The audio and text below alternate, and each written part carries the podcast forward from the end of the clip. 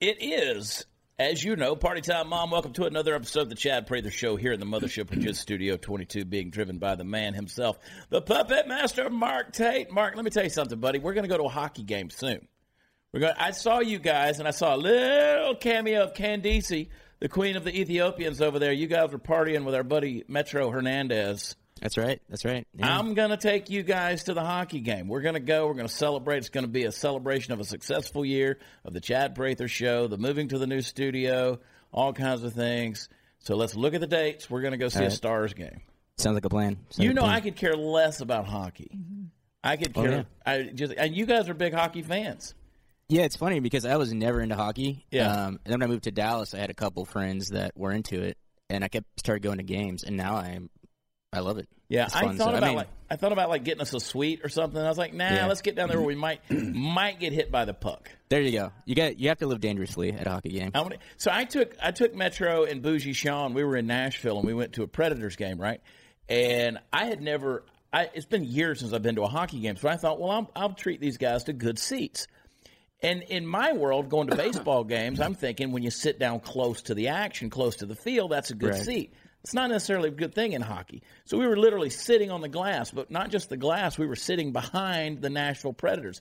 Like if the glass hadn't been there, I could have just reached out and grabbed uh, uh, Subban by the yeah. back of the head, right? Yeah. And so you can't see but half of the ice from that. You could smell the players right there. So I, I thought I was doing a good thing, and I, I wasn't doing a good thing. But I've learned. So we're going to Yeah. get good seats. We're going to go, and uh, we're going to have a good time. Uh, I might even let you buy me a beer. Candice, the queen of the Ethiopians. Do you, do you know what's coming? Do you know what's coming, Candace? You have worked so hard on these three episodes, The Jeffrey Epstein series. the yeah. Jeffrey Epstein series. up. You just think that you know the truth about Jeffrey Epstein. And I know there's a lot of folks out there who say it doesn't matter. If the guy's dead, he's dead. He got what he deserved, whatever. No, no, no, no, no. There's a lot of reasons why this story cannot die. It can't go away. Hot News Natalie sitting over there at Party Fouls Pub, who, who, by the way, gave Jeffrey Epstein a massage in Florida. Is that wrong? Well, it wasn't in your world because you needed the money, redneck. Girl gotta eat. And also, Party Foul Steve, I'm uh, here. She gave me a massage earlier too. one of one of those Thai massages where We're she not walked gonna on talk your about head. it. Not going to talk about it. I wish somebody was would very walk on your head. That's funny. Scotty's sitting over there in the in the in the, hanging out at the Party Foul pub. You're like, who? I want you to read his shirt. Now it says "Machine Gun Preacher for President," and that is significant because we got a very special guest today that I can't wait. You you know who he is, and got an incredible claim to fame on numerous levels. We're going to get into that, but hang, I want I want to sell something here because we can't have a podcast unless we talk about our sponsors. So, in case you weren't paying attention, holidays are creeping up, and I'm going to share with you one of the coolest gifts that I discovered called iTarget Pro. It's the first dry firing training system to com- combine smartphone technology with look with the industry's best laser bullet. That's right, I said laser bullet. So use your smartphone. They've got a proprietary app that tracks a laser bullet that fits in the gun of your choice, and it's going to detect exactly where your shots are landing. iTarget Pro is completely safe. Comes with your caliber specific laser build and target system.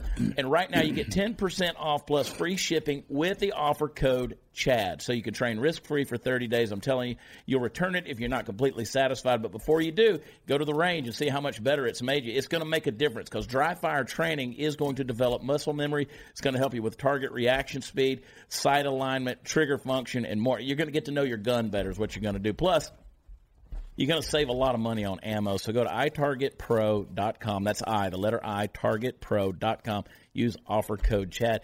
And speaking of a guy that's pulled a lot of triggers, I'm sitting here with the machine gun preacher himself, Sam Childers. you are one unique cat. Hey, thank you. Yeah, I love that you say thank you to that. Yeah, I mean, it's that's good, to be unique, right? Yeah. We're going to get into this story. If you've ever seen the movie uh, Machine Gun Preacher, starring Gerard Butler, Gerard, of course, played Sam Childers in the movie. Uh, Angels of East Africa is the organization.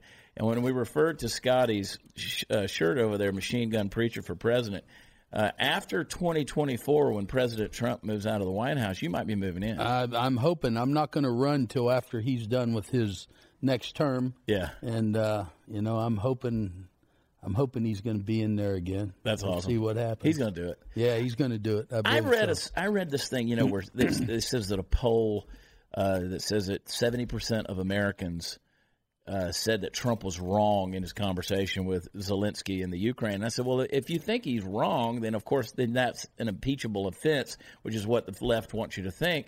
Then, then why don't you just wait till November of 2020 if you're so confident that the guy is wrong? right instead of spending our taxpayers' money. Yeah. I mean, look at the millions, millions of dollars that's being spent on this whole ordeal, and it's going to fall through. Yeah. But see, it's not costing the people nothing; it's costing us, Yeah. taxpayers. You It's know? a sham. yeah. Even though I've been avoiding paying tax for twenty years, but no, I, I like haven't. your style. I, I think I owe the IRS about fifty eight hundred dollars still from last year, so I'm sure I'll get a letter in the mail. Sam Childers, uh, listen, I want you to tell your story. I want you to start from the beginning. I want you to go back. It, it, it just the words that your dad spoke to you shaped your life in a big way. Yeah. led you down an interesting path, and that path got really squirmy. in he always said to me ever since I was a young boy, and I hope I'm saying the right words. Watch out for girls like that over there. No, he didn't say that. No, uh, no. My dad wish always have caught that reaction from One Natalie. massage, and then all of a sudden I'm labeled. right. no, but my dad would always say to me, uh, "Boy, someone's going to kill you one of these days." Mm-hmm. And I heard that from the time I was a little kid, all the way up until a week before he died. You know, but uh, he was he was my hero in my life. My dad was, and uh, he taught all of us boys. There was three of us. Never to walk away from someone in need. Uh, if there was a bully in our school, my dad said we're to bully the bully, mm-hmm. and uh, he was he was just uh, an upright person that that always believed if you see somebody getting picked on or being treated wrong, stand up for that person. Yeah. And you you took another route for a while. As a as a young boy, as a teenager, Mm. Yeah. You, you kind of went into self destruct mode, but you didn't you didn't think it was that. Uh, I tell you what, I, I started using drugs at 11 years old, and I didn't realize how bad I was until at 15 years old. I woke up one morning, and I could see myself putting a needle in my arm. And then I went from that to I started selling drugs. I was probably the biggest drug dealer in Grand Rapids, Minnesota at one time. And then by the time I was 19, 20 years old, uh, I'm selling hundreds of thousands of dollars worth of drugs. Wow. And then I started running drugs from Minneapolis, Minnesota, Chicago to Orlando. And then uh, it all changed one night. I got in a really bad bar fight in Florida and uh, almost got killed. And in that bar fight, there was people laying on the floor and blood was everywhere. You know, people were shot, stabbed. I almost got killed. And I said that night, if I make it to that door, I'm done living this life. I didn't say I'm going to give my life to God. I didn't say nothing like that. I said if I make it to that door, I'm done living this life. Uh, I made it to the door. I went home that night. I told my wife, she was a stripper at the time. I told her, I said, we're moving. And we moved a thousand miles away. And I started living a different life. Hmm. Yeah. How did that translate into reality for you? What changed? you know everything in my life and i knew the only way i was going to change i had to walk away from everyone i rode with a club since i was 15 years old so i left the club not for a few years or a few months i left the club for years now i, I ride again with a club now mm-hmm. But i left that life i walked away from all my friends everyone that i knew not five years ten years people actually thought i got killed yeah, people actually thought I got killed. You're not. You're like Snake Plissken. I always heard you were dead. yeah, well, I heard that all the time. Yeah, but anyways, uh, I started going to church. You know, I started going to church, and uh, it just changed my life. I found that I had a purpose. I found that I had a purpose. I didn't like what God had planned for me. I didn't like it. Yeah, people I rarely was a do. I've found. businessman. I, I was a businessman at a time. I had every reason not to go to Africa, but God had a plan for me in Africa. I, I had a construction business. I owned 17 houses and eight stores when I got a calling to go to Africa. I was in my 30s, and uh, all of a sudden, I said to myself, Well, I'll go on a five week mission trip thinking that I'm going to get God off my back. Yeah. And I went over there and I got in the middle of a civil war and I come across a small kid that stepped on a landmine. And uh, I stood over that body and I said, God, I'll do whatever it takes to help these people. Yeah. And I didn't realize what I was saying, but I walked away from my family, construction business, money, everything. I mean, I had it all. I had everything. I had every man toy there was, you know. I had camper trailers, fishing boats. I had it all, you know. Uh, I walked away from it all. Uh, I started saving children. But the big story is now I'm still there. Yeah. Two decades later, I'm still there. 57 years old, still strap on a gun and still go in and end up rescuing kids. And that's the thing. It, and I encourage people to read the book first. Yeah. Yeah. Read the book, and we always encourage that. Read the book because the book is going to be so much more accurately portrayed than, than say the movie is. And the movie is eye opening. I I subscribed to Angels of East Africa. I get your newsletter Mm. uh, when you choose to send it out. You- Right. You, know what I'm saying? Every Because quarter we do it. Yeah, you're you're well, it costs so much money. I know. And guys like you haven't been sending in them big checks lately. I know. So, you know, know. we're kind of tight, you well, know. and that's the thing. You guys, because what people don't understand, you guys are trafficking in big projects, and big projects Yeah. require big funding. Right. And and I mean, these are not small projects you are doing, and we'll get into that in Yeah. a minute.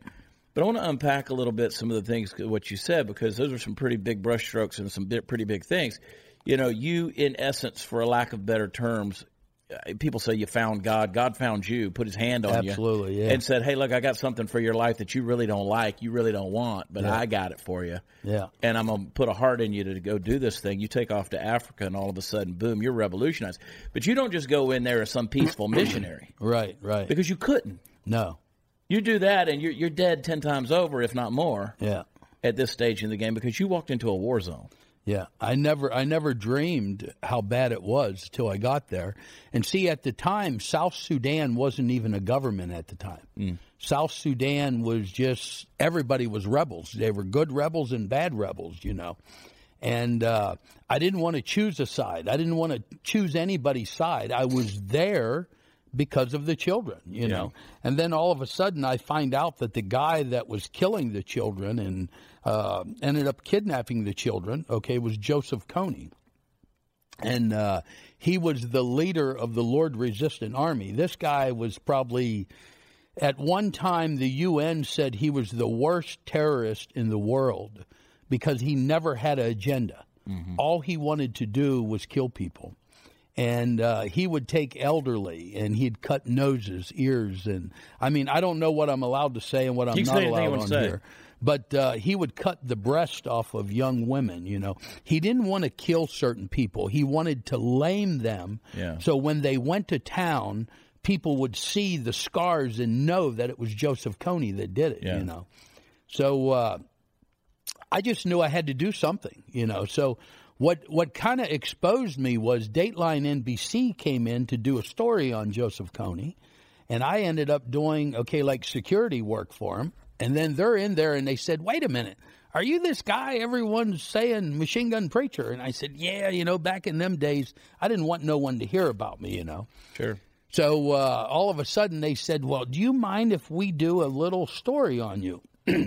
so they done 30 minutes on Joseph Kony, and then they done a 30 minute story on the preacher that was hunting him down. I thought I was going to get like five minutes, you know, Yeah. and it literally turned my life upside down. People wanted to do a book, they wanted to do movies, documentaries, you know.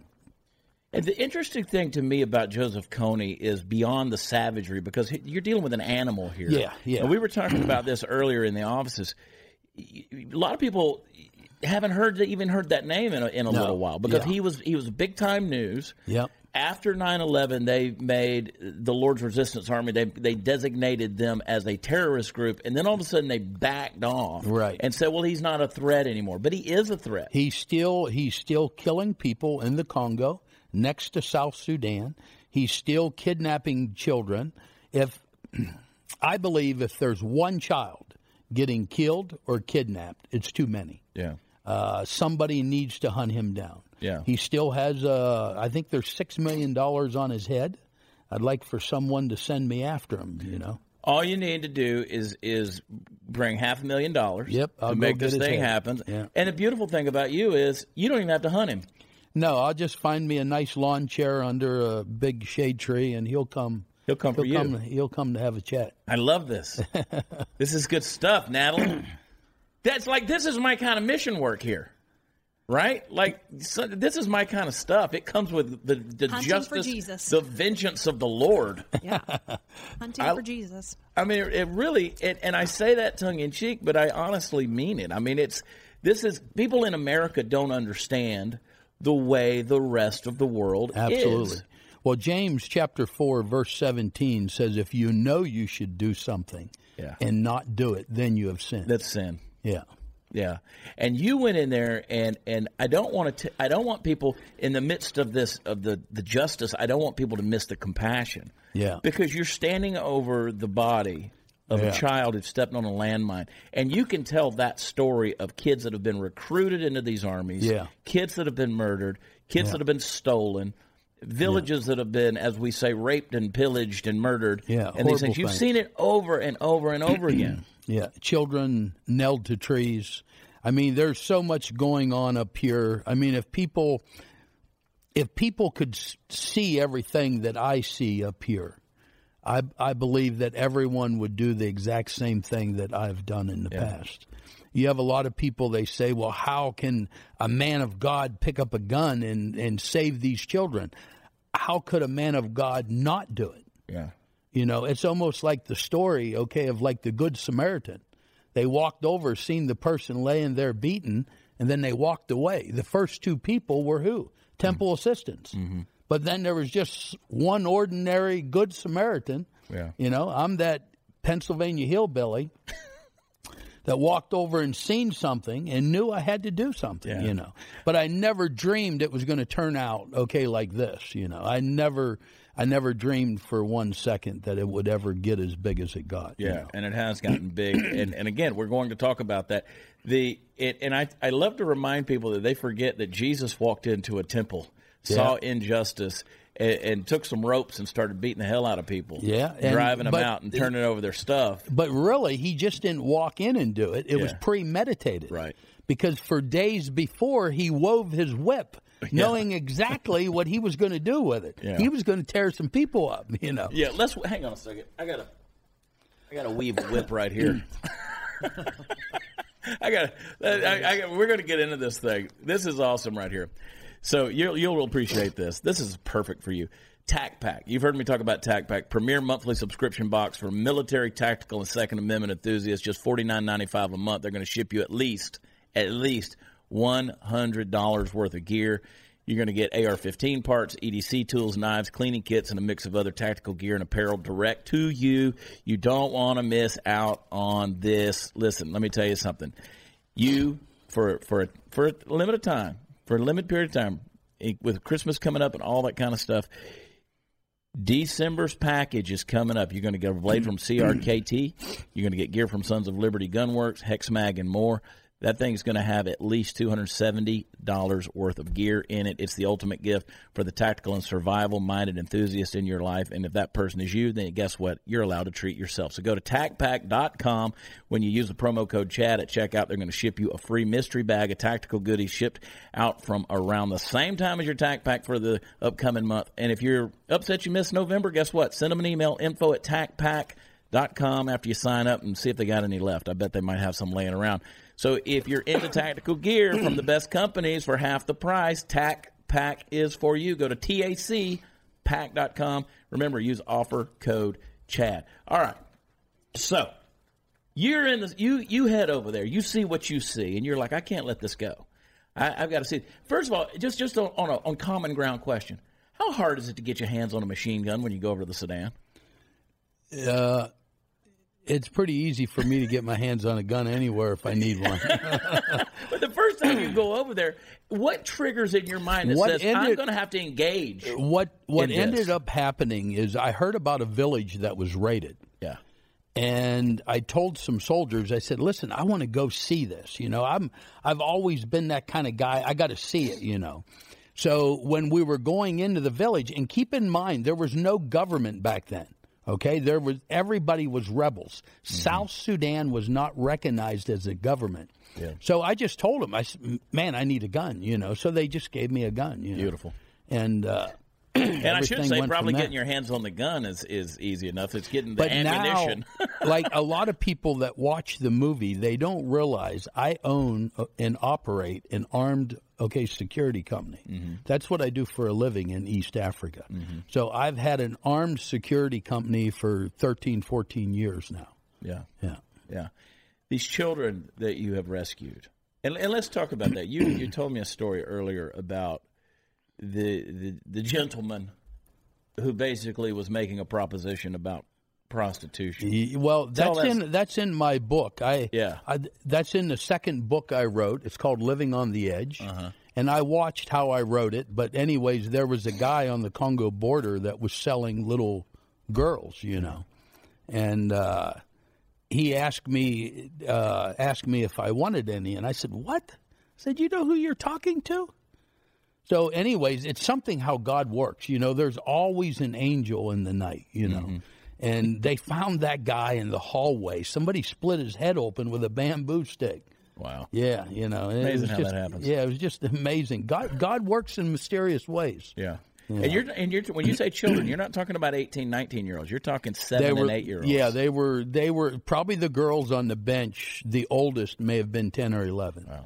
And for the Christian person out there that might hear this and think, well, whoever did that is awful. Whoever wouldn't stop that and walked away, I wouldn't want to be in their shoes on Judgment Day. Yeah. You know, I got a, I got a, I got a lot of things that I got to answer for. Sure. Uh, the only thing that you got going good for you on Judgment Day is if you're behind me. You got a long time to think about what you're going to say, because I'm going to have the man tied up for a while. But that would that would be that would that would that that'll be one of those days. It's party time, mom. That'll be one of these days where I step up after Sam Childers and go, God, I didn't do near that. Shit. but there's one thing that there's one thing that he won't say to me. Hmm. Why did you walk away? Right. Well, when you when you hear Jesus say, uh, "If if someone leads one of these little ones astray, it's better that a millstone be hung around their neck Yeah, and tossed into the bottom of the sea." That, you're you're that's in essence walking away from that is it, and also you know James also says true religion is to take care of widows and Or, orphans. absolutely, and that's Yeah. what you've done. You've taken care of the the you. In, in, in essence, to modernize that, it's the people who are indefensible, the people who can't take care of themselves, and you've done that. And Well, I applaud every- you for that. everybody says, well, Jesus said, turn the cheek.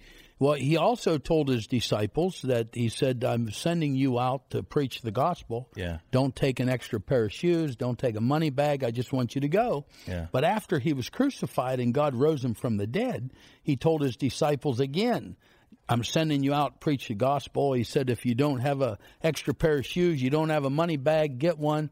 And he said, if you don't have a sword, sell your coat and buy one. Buy one. What was the sword for? Mm-hmm. The sword was equal to probably like an AK forty seven is mm-hmm. nowadays, you know.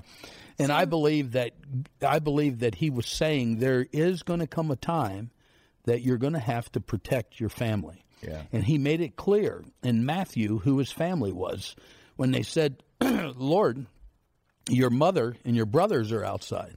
And he said, "Who is my mother mm. and who is my brothers? Anyone that believes in me." Yeah. But even even if you're not a believer, how can you stand back and watch innocent children get hurt? Yeah.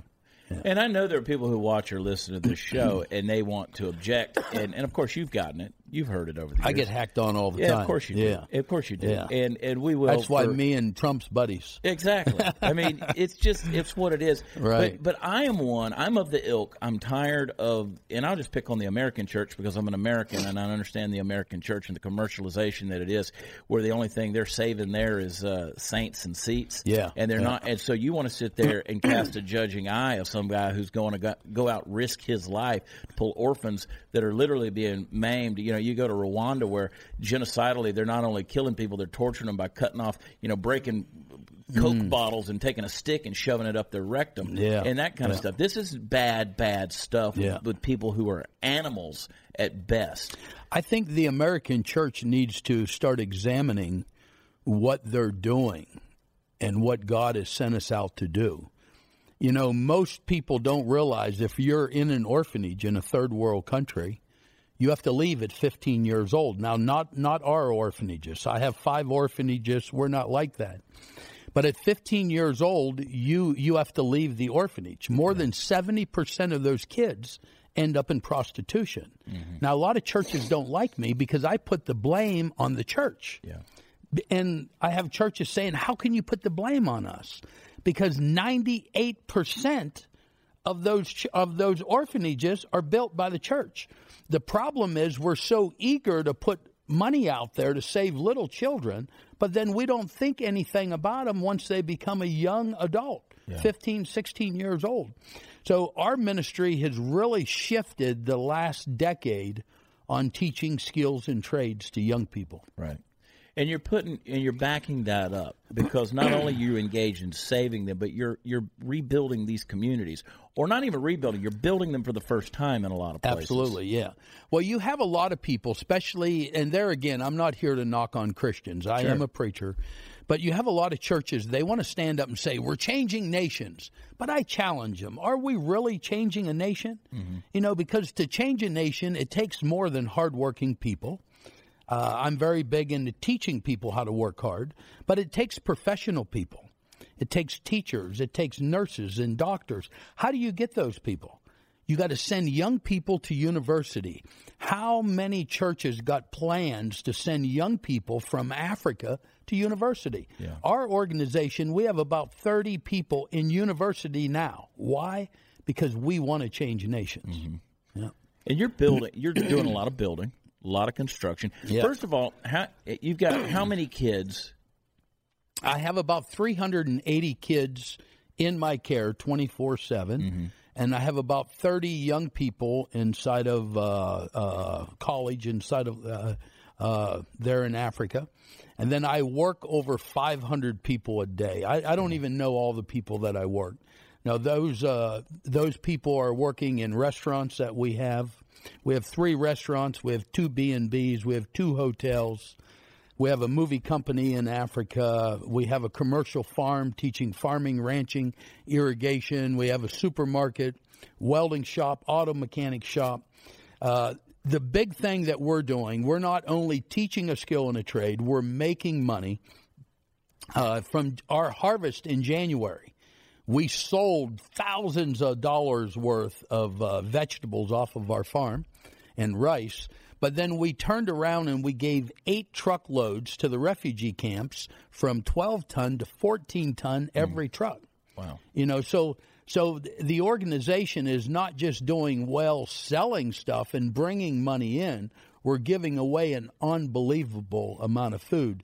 Chris, this past Christmas, we fed on Christmas Day uh, 45,000 plus people in a refugee camp. This year, our goal is to feed 60,000 plus people in a refugee uh, camp on Christmas Day. Listen, if that resonates with you, you can get in touch with this organization, and I and I encourage you subscribe to the newsletter, E- Angels of East Africa. It, it, it is fun stuff. The I, and I say fun because it's exciting, fun Yeah, stuff. yeah, Just to watch the work, to see what's going on, to, you're doing the work. Questions from the pub, Natalie. I, I just wanted to ask how often the AK 47 has had to come into play.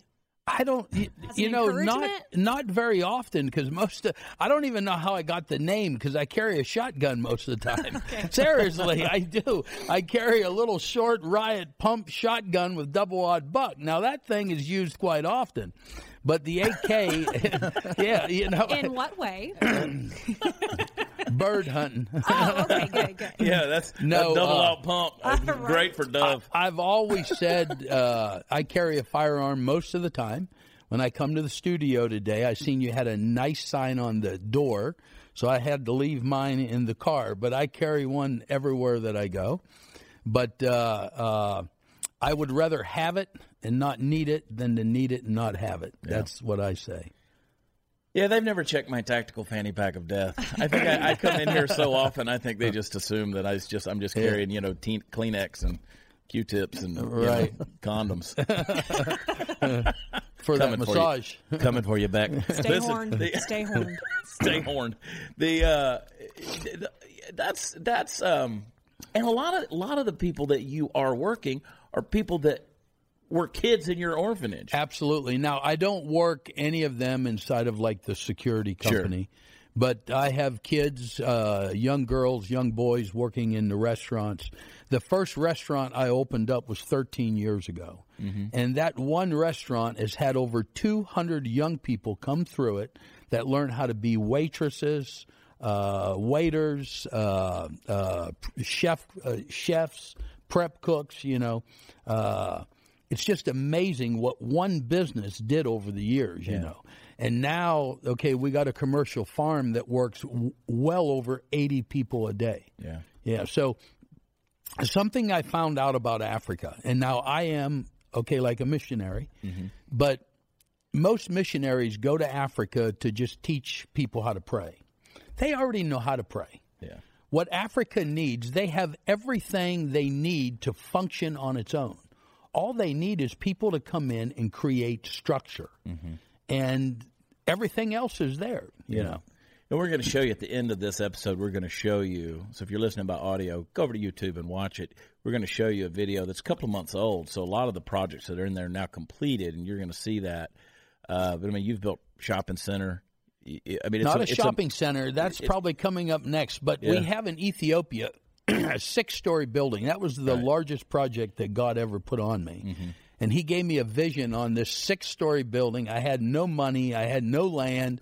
So I went to the board of directors thinking they're going to tell me, Sam, you're in too much. But all they said was, we got your back. And uh, I mean, I cried. I didn't want to, to build a six story building and have that worry on me. But it started out as a vision, but it's reality now. The building is built from the footer to the roof. It's a bakery, restaurant, hair salon, hotel rooms, uh, conference rooms. But the big thing about the building, it will house 50 to 60 young people that are orphaned, orphaned teenagers from tw- or from 16 all the way up to 26 years old. Uh, they'll learn a skill and a trade. The ones that are qualified to go to school, the money that the project makes is going to help to send them to university. That's awesome. If I sent Party Foul Steve with you over to East Africa, do you think you could get him rehabilitated? I mean, look at this guy. Is it too late? I think we. I. I don't know if I can do much with him, but the girl I can make some money with. I can. I can do pretty well with her. I think. You know.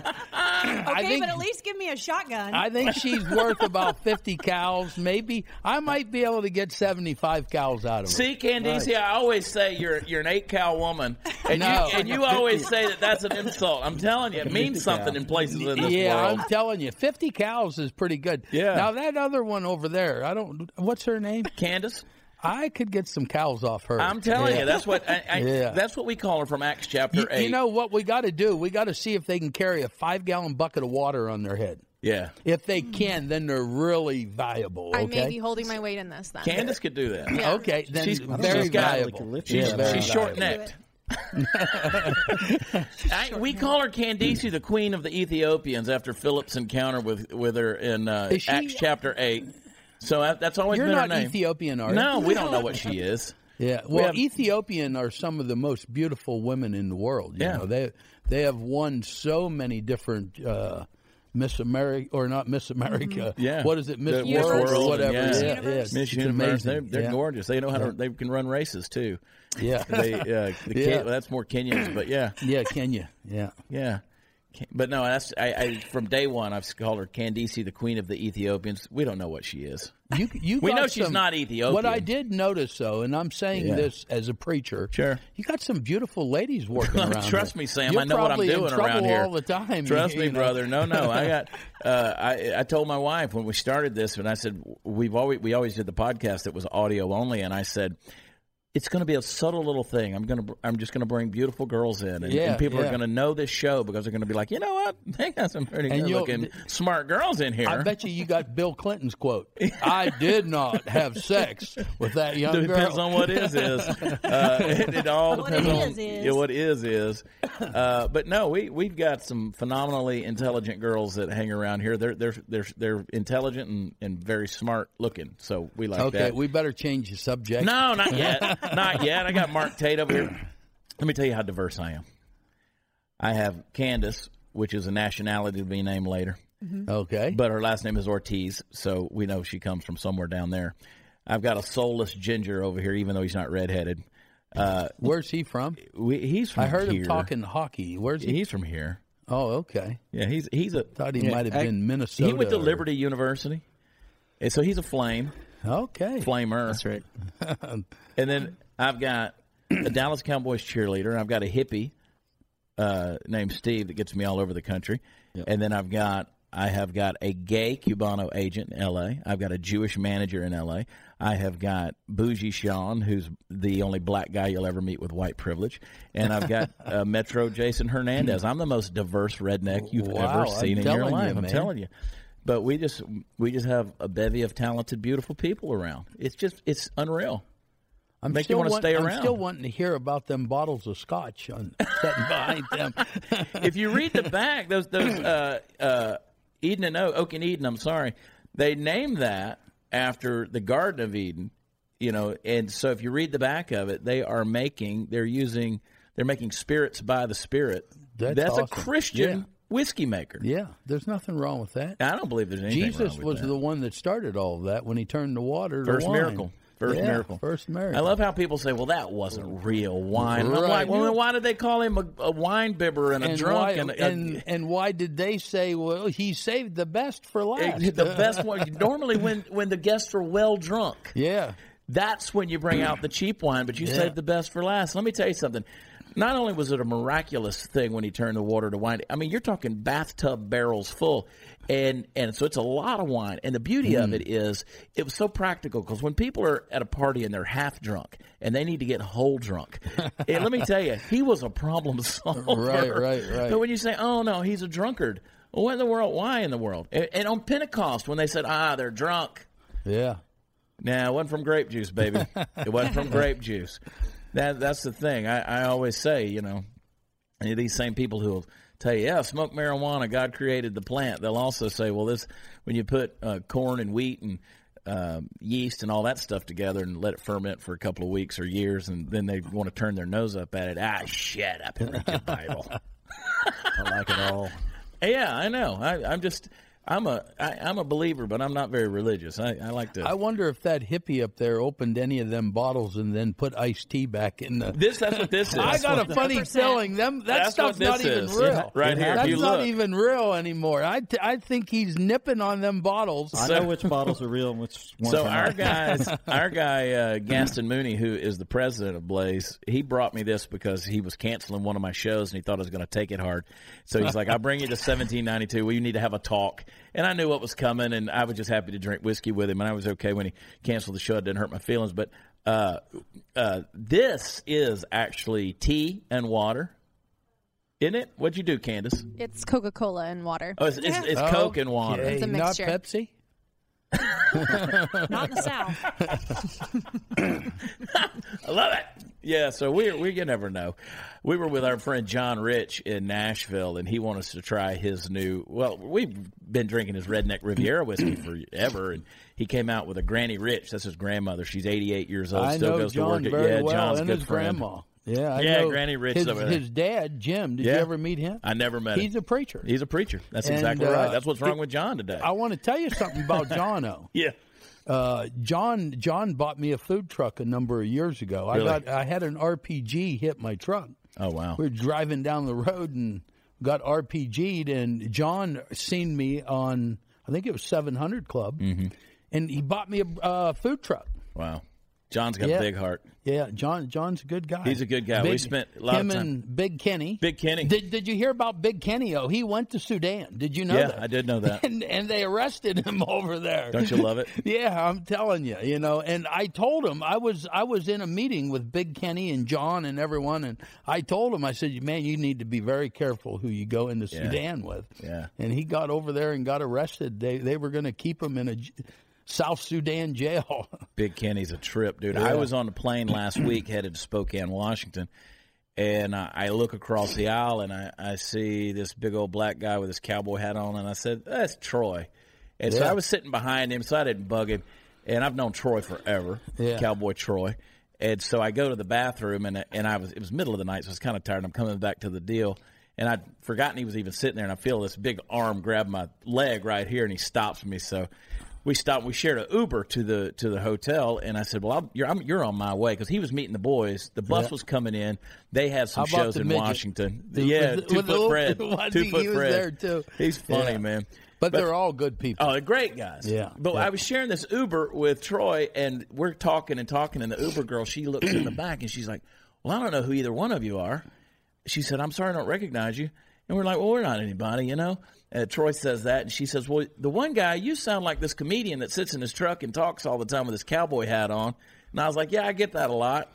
And so we get to the hotel. Troy gets out, and I said, You've heard of Big and Rich? She goes, Of course. And I said, Okay, that was Cowboy Troy. And she's like, Oh my God, oh my God. She was just freaking Yeah. out. And she goes, And you're Chad Prather too. I know you are. and so anyway, we had to stop and take pictures. It was a funny, we had a good time with that. But Troy's one of the best. John's one of the best. But yeah, we were uh, we were sampling some of his Granny Rich Reserve, and, and they brought it out, and it was one of their display bottles, and they didn't know. So we took a shot of tea, no, and I was like, "No, give me the real stuff."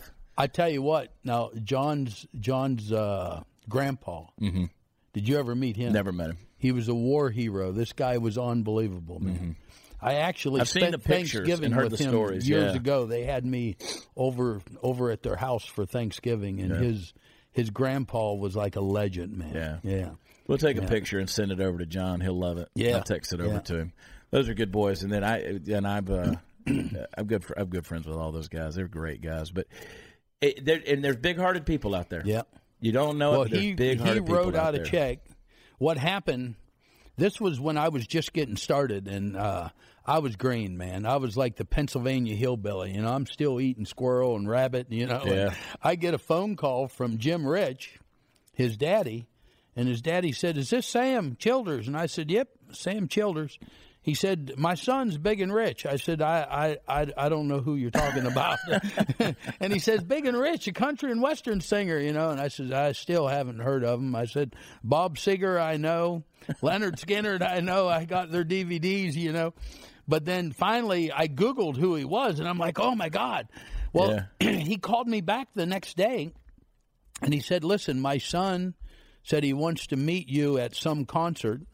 And he said he's buying you a new food truck. And I mean, I broke. I started crying because, you know, this was one of the first big things that ever happened to me. I'm talking year. This was years before the movie come out. See, I was going to say we brushed over the fact that you said an RPG hit your truck. like we just went skated on by, like, oh yeah, you know, Well, my alarm happens, clock that didn't go happens off. a lot in Pennsylvania, you know.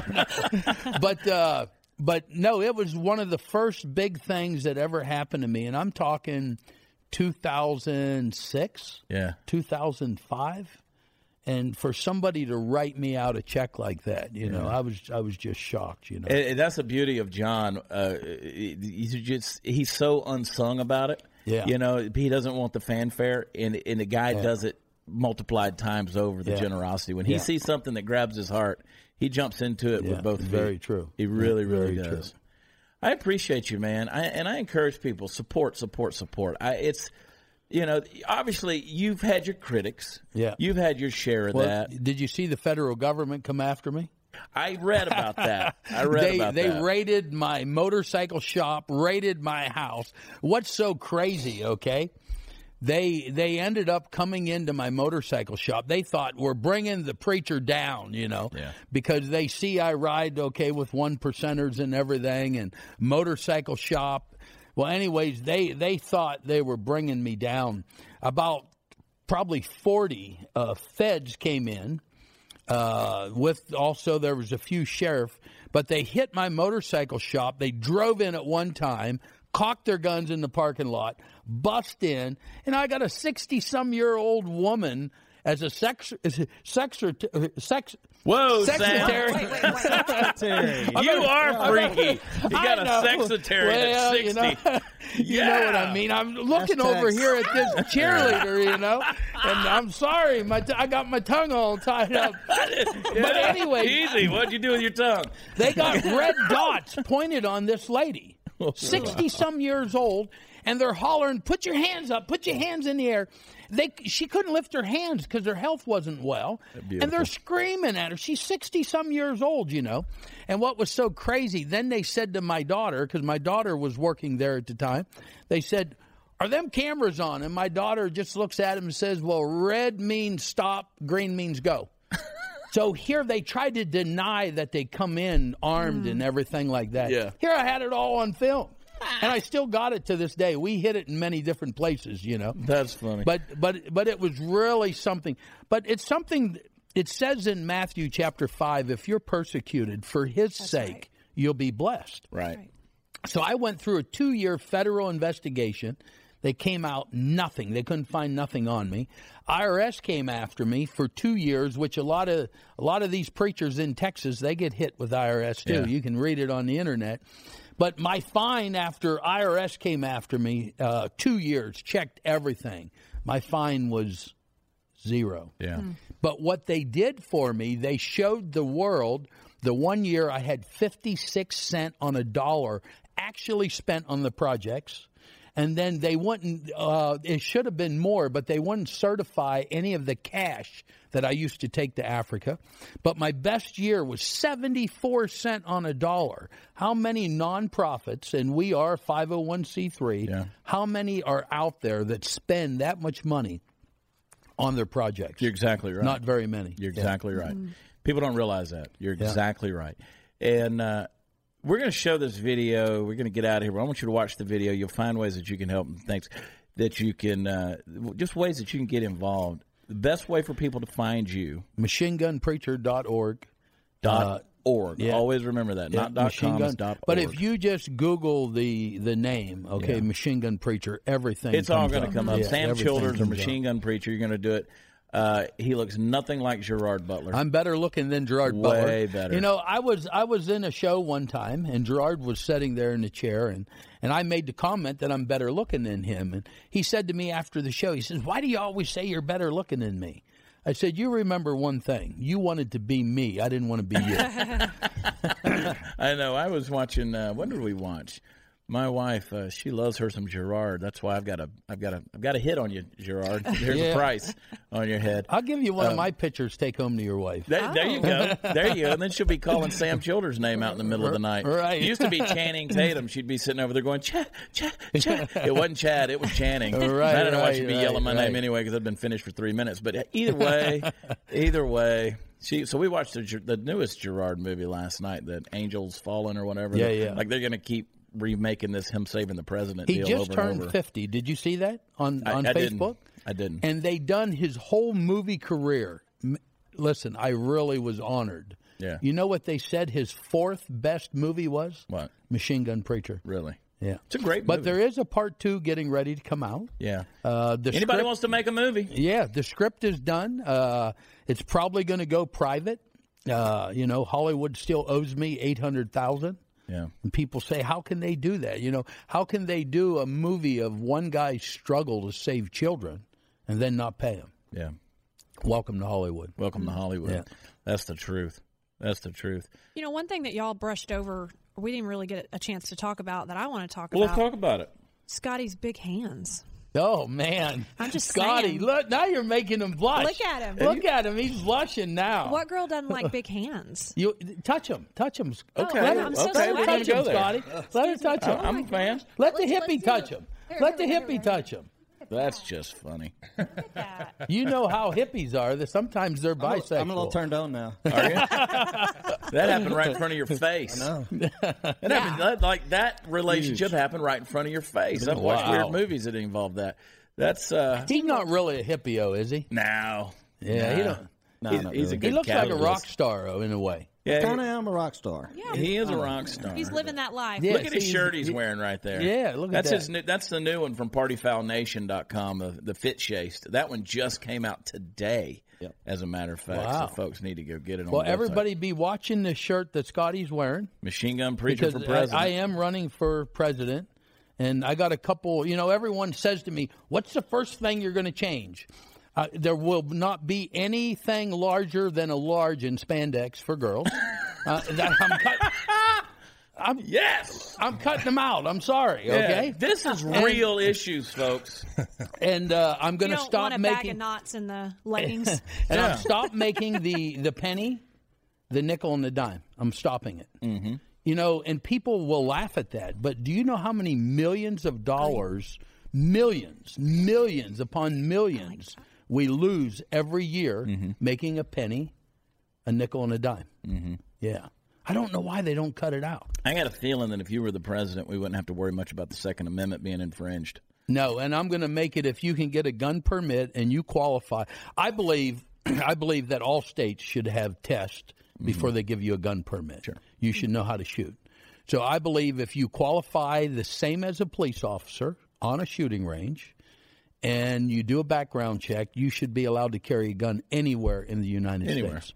And Trump believes that too. Mm-hmm. Yeah, Trump believes it too. I believe that too. And if you want to go feel like Sam Chil- Childers, you can go over to Texas Gun Experience. Yeah, in Great I Bryan, Texas. that. Yeah. yes. They got 200 different uh, machine guns you can rent and shoot. Somebody said the other day, they said, "Oh my God, y'all charge they charge twenty five dollars an hour on their saw lanes," that. and I'm like, "Then don't go." You know what? You're well, talking the guy about said an who elite. charges twenty five dollars, and then Joseph goes, uh, "Us in Grapevine." Yeah. Yeah, It's if you want to go 25 bucks. downtown and shoot at some gun range, that's fine. But if you want to go to elite, an elite shooting center that has everything under one roof, I'm telling you. No, I think it's awesome. I I seen a video that she showed. Well, I won't tell about the one No, video please. you showed me. Well, But anyway, Hey, la, la. she, she showed me one video of them shooting a Gatling gun, right? Yes. Yeah. I mean, it was so awesome. You only seen them in the John Wayne movies, you know. and it's there, and you can rent it. Yeah, and it Spitling. looked really nice too. Yeah. da, da, Appreciate da, it. da, da. Yeah, it was Yes. good. I want one of those at my house. You remember that Ben Affleck movie where he was the uh, where he was the autistic savant or whatever? He was the the accountant, and he had that little deal on the little turret in his garage that he could just put right outside the window, and you know, in case it was kind of one of those. Um, I want one of those at the house because I never know who's coming. Yeah, it'd be You know, cool. you never know who's coming up. Yeah. Well, I got my my bike shop. I stay in the clubhouse in the back when uh, uh, I don't have a home here in the U.S. Okay, because I live in Africa. So I stay in the clubhouse, and you can't even walk near my bike shop or clubhouse and somebody not see you.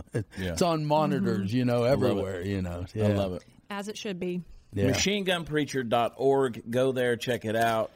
Uh, get the book, get the movie, all the good stuff. Just get aware. That's the bottom line. That's all I care about. And look, listen, we're we're in that time of year. We're in the giving time of year.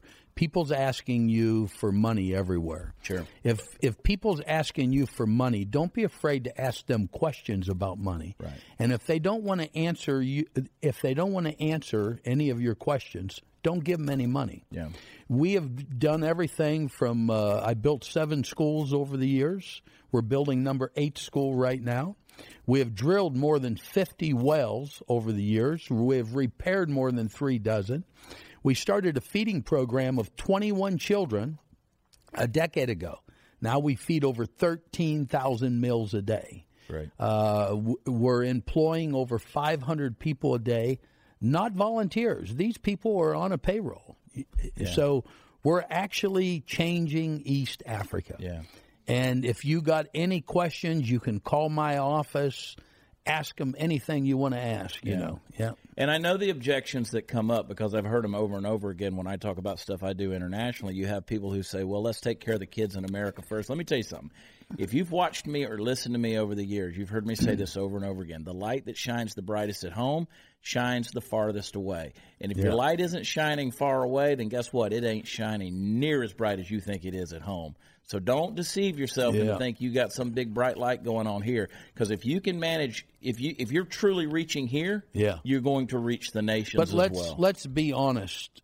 No child can go hungry in America Yeah. unless they got a deadbeat mom and dad. Right. There's no way. Who's purposefully Yeah. not feeding them? Most them? schools now are giving breakfast, Yeah. lunch, and now they're even starting to send. I just seen on Facebook they're freezing the leftover food instead of throwing it away. A lot of these schools they're freezing it inside of these nice trays and sending it home with kids. You mm-hmm. know, every town has a food pantry. Uh, I'm from Central City, Pennsylvania. 900 people. They got a food pantry in town. You know, so it's hard for someone to starve out of the 13,000 meals that we feed a day, 40% of those children only eat the cup of food that I feed them. Mm. Just the cup of food that I feed them is all they eat. That's amazing. Yeah. Sam Childers, everybody. Hey, thanks for coming on. You're Hey, always you. welcome here. It was really, really good, really cool. Love the people. Yeah. And uh, I'll, I'll let you know about the massage later. Hey, I done got my toes did so I can walk on your face.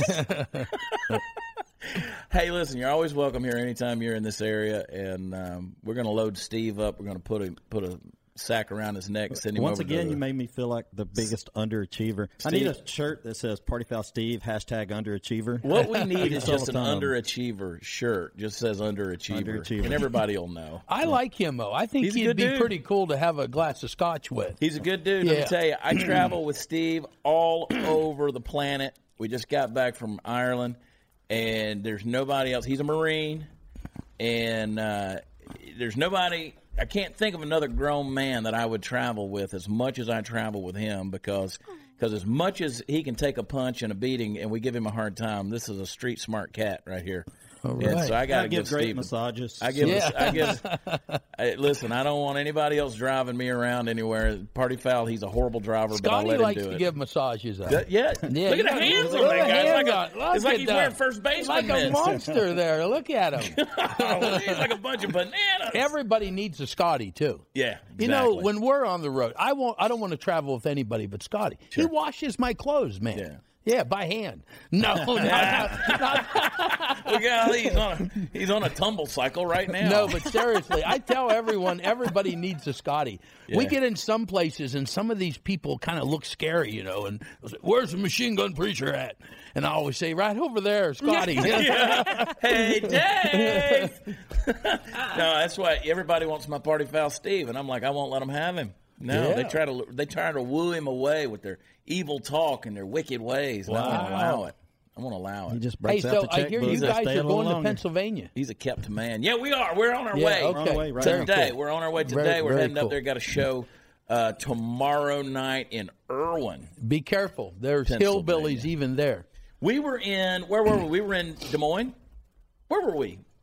Where were we? There's hillbillies everywhere. No, it was in But Indiana. You It be was in careful Wabash, if you hear Indiana. a banjo Oh, playing. Wabash, yeah. Hey, That you guys be careful if you hear a banjo. Start running. I'd be like, Mom. no, listen. We I, we uh, we were uh, we were in Wabash, Indiana.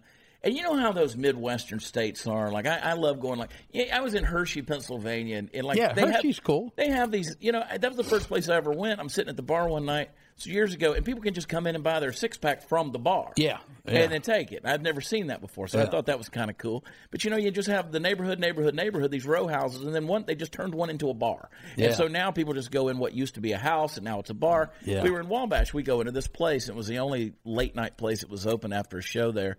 So we go in because we walk where angels fear to tread. We're not. We just love people, and we just go in and figure we could talk our way out of any comes our way. So we go in there. Everybody in the bar was packing, dude.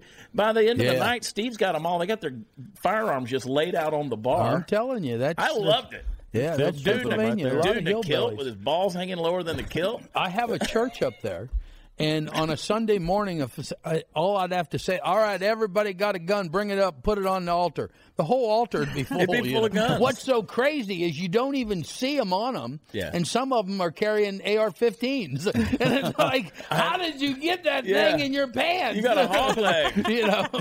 Your name must be Scotty. Yeah. Listen, I had a dream last night. No, you know what? Scotty Come carries on. a little Saturday night special. He does. Look at the size of his hand. I hope there's no Show trigger your hands guard on again, it. Scotty. I And he hope there's no carries a trigger little guard. 38. I'm I, I telling like you. my 38. I like my 38. If it's right in my pocket, I I don't got got so worry many about it. jokes in my head right now that are vastly inappropriate. I'm, I'm excited. I'm I'm really turned on. I did have a dream last night that I was trying. I had two firearms I was trying to put on my person, and, and one of them kept causing an imprint, and I was like, ah, "This is just not going to work." And like, well, like, what's that dream? Like, I want to interpret that dream. Your jeans were too tight. Nah, I don't know what it was, but I had You a don't dream. wear skinny jeans? I, I try not to. I'm not skinny, so that's the thing. I try not to. The hippie wears skinny jeans. No, no. He doesn't.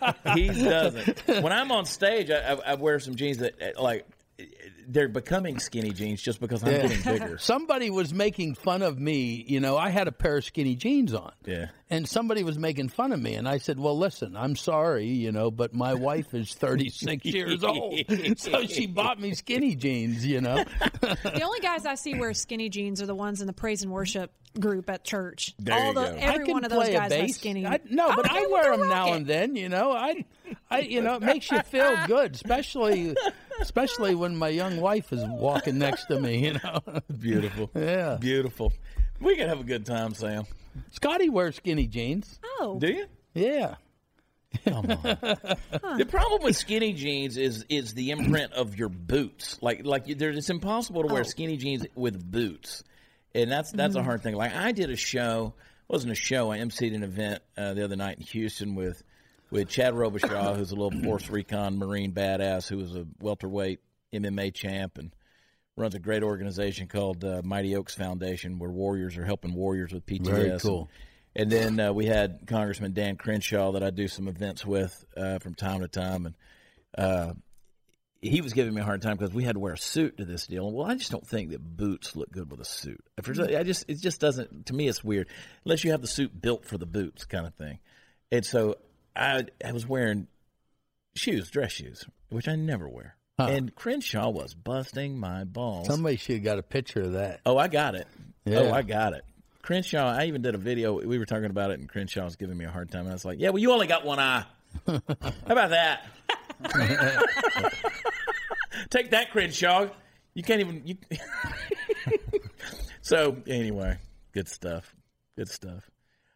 Ah, we could spend all day having a good time. We got to get out of here, but I want you to watch this video. This is good stuff. A lot of these projects you're going to see on the video, they're completed. Uh, there's more projects to come. This guy is full of vision. He is full of uh, passion.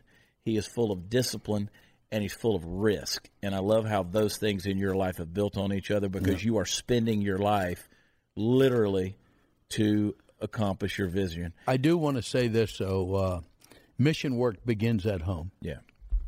And something that we done this year in our office, we called all the schools around us in the county and spoke to the nurses in the schools and asked the school nurses, is there anyone in your school that could use Thanksgiving dinner? Great. Yeah, so there there is people for us to help even here in America. really is. You know, there's a lot of hardworking, low income people that needs that extra help. So I want to encourage everyone find someone this season. This is the season to be giving. And I'm talking Thanksgiving all the way to Christmas. Find someone that you can help. Find an organization you can help and it makes you feel good. Yeah. Yeah, it makes you feel good. This is kind of Christianity most folks I know can get behind. You know, Yeah. And they really can because it doesn't. It doesn't. And if you don't want Christianity, go to hell. Yeah. that's a that's a good one. I'll have to remember that Sunday. Y'all don't want to uh, Christianity? Go to hell. Just go to hell. I love right. when people say, "What kind of God could do this to people in the Old Testament and Yeah. kill this and kill?" Well, basically, the only God there is. Yeah. So deal with it. We're, How about Repu- that? we're Republicans.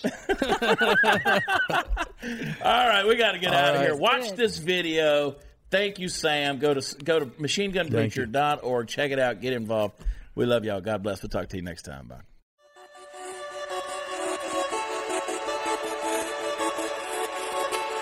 Right now, we have three major projects that's going on. Our Ethiopian project, this project is going on so slowly. I believe that it's a spiritual thing. I believe that it's like a darkness thing trying to hold back.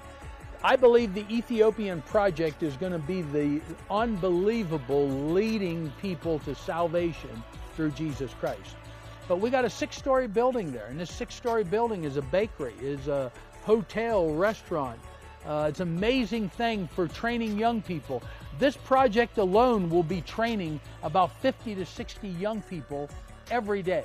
So we have that project going on. Our farm, we still got some major work that we need to do here. You know, the biggest thing that we need is farming equipment. Uh, as far as our seeds, like I said, we sell a lot of our crops so we can buy the seeds for the following season. Uh, we're actually, some of the money that we sell the crops is even paying for the workers here. But what we need our donors to do is tractors, farming equipment. Uh, the truck stop. We believe without a shadow of a doubt that the truck stop itself selling fuel in the supermarket and what's there working now will truly meet our budget on five orphanages. So we need people to come in to help us to get the fuel station done.